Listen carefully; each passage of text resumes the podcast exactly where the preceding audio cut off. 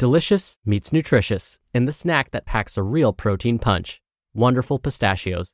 Each 1-ounce serving of Wonderful Pistachios has 6 grams of protein, giving you over 10% of your daily value and making Wonderful Pistachios one of the highest protein nuts. But perhaps more than that, I love all of the flavors they have. Their sea salt and vinegar ones are my favorite when I'm craving that flavor but want to keep it healthy. But that's just the tip of the iceberg. Wonderful Pistachios come in a variety of flavors like chili roasted, honey roasted, smoky barbecue, and jalapeno lime, perfect for enjoying with family and friends or taking them with you on the go. Whether you're a pistachio purist who loves cracking open every nut or you prefer the convenience of no-shells pistachios, Wonderful Pistachios has got you covered.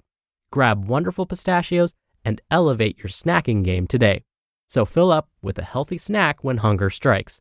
Visit wonderfulpistachios.com to learn more. That's wonderfulpistachios.com. This is Optimal Health Daily, episode 1508. Learn how to tune in to your hunger and fullness cues by Crystal Karges of crystalkarges.com. And I'm Dr. Neil Malik.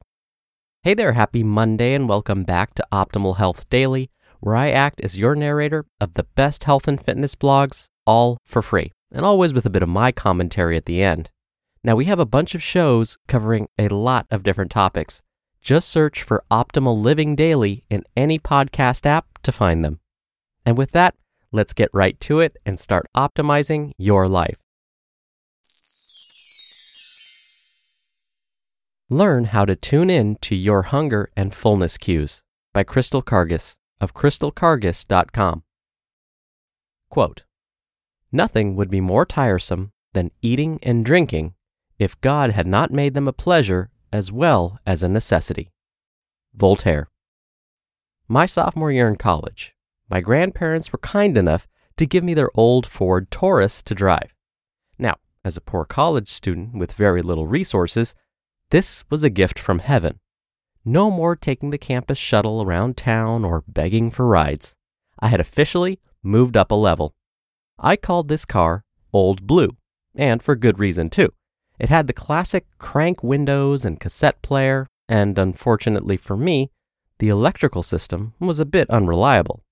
Every so often, one of the gauges would stop working, which wasn't the safest way to drive, but nevertheless, I was happy to have a car to get me to my destination.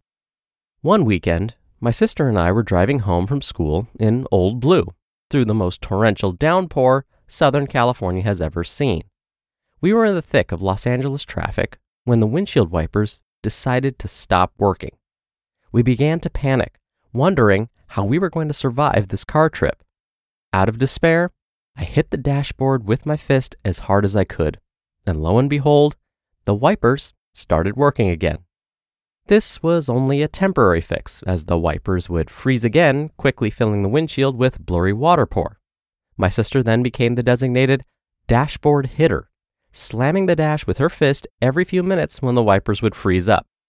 Thankfully, we made it home safe and sound, but not without bruised fists and fear of driving through the rain again. Normal hunger and fullness cues. As human beings, we are programmed with similar gauges that help our body survive. When something in our bodies is off, we have internal controls that alert us. And just like a car that may have broken gauges, our sense of direction and balance is thrown off when our internal controls are disrupted. This is directly applicable to how we feed and nourish our bodies. We are innately born with natural hunger and fullness cues that help our body gauge exactly how much we need to eat in order to stay well and thrive. Think about a toddler who is learning to eat while sitting in a high chair. You give the toddler a couple different food options to enjoy. And what will commonly happen once that toddler has enough to eat? Mealtime will become a play session, and that toddler will begin playing with their food, throwing their food, or squirming to get out of their seat. These are normal responses for a toddler who has recognized that their bodies have had enough to eat. Similarly, a baby or toddler would give certain cues when they're feeling hungry or in need of food. When dieting affects eating behaviors. Unfortunately, these natural hunger and fullness cues that guide our ability to eat get sabotaged by many disrupting factors that we encounter through our lives. It can be things like having a dieting mentality, being a chronic dieter, being submerged in dieting culture, frequently weight cycling, depriving ourselves of food, frequent periods of restricting and or binging. Just like driving a car with a broken odometer or gas gauge, it becomes difficult to trust your body or even know how to feed your body appropriately, especially when your signals of normal hunger and fullness may have become distorted. Nourishing a healthy relationship with food. Whether you have a history of chronic dieting or disordered eating, it can be hard to know how to get back to basics. Nourishing a healthy relationship with food begins with normalizing your eating habits and reconnecting with your natural instincts of hunger and fullness. This often means rediscovering the pleasurable aspects of eating and learning to eat what is truly satisfying and pleasurable, not according to a dieting mentality. Another aspect is developing inner awareness or mindfulness in regards to your body and the many sensations of eating. This will ultimately help you find greater satisfaction with eating as well. So often, we put food in our bodies without giving any real thought to how the food tastes or without even considering, what do I really want to eat right now?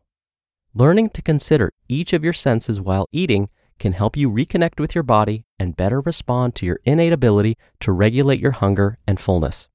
Eliminating distractions while eating can also help you better tune into what your body is needing, such as putting your phone away or turning off the TV. Becoming an intuitive eater. The process of fixing your internal gauges that have been damaged by diet culture or dieting is a gradual journey. If you find yourself recognizing that you don't often listen to your body, but want to regain these abilities, know that you are not alone. Awareness is the first step toward change. Learning how to trust your body once again and tune into your hunger and fullness cues are important principles of intuitive eating. You can develop a lifetime of freedom and joy in your eating by developing a comfortable relationship with food and your body. Reach out for help and support if you are struggling in this area and are ready to hone the innate intuitive eating skills that are already inside of you. You just listened to the post titled, Learn How to Tune In to Your Hunger and Fullness Cues by Crystal Karges of crystalkarges.com. Dr. Neil here for my commentary. Hara Hachi Bu. This is a simple phrase that many Okinawan citizens say to themselves before they begin eating. Now it loosely translates to eat until you're 80% full. Or put another way, eat until the hunger feelings have passed, but not until you feel full. The difference between feeling 100% full after our meal and eating until we no longer feel hungry can mean the difference between consuming 500 calories and 1,000 calories in one sitting. Okinawa, Japan has quite a few citizens that live to see their 100th birthday. When researchers try to figure out why Okinawans are living longer than many other civilizations around the world, they found that their diet is rich in nutrient-dense foods and their eating habits may be more healthful.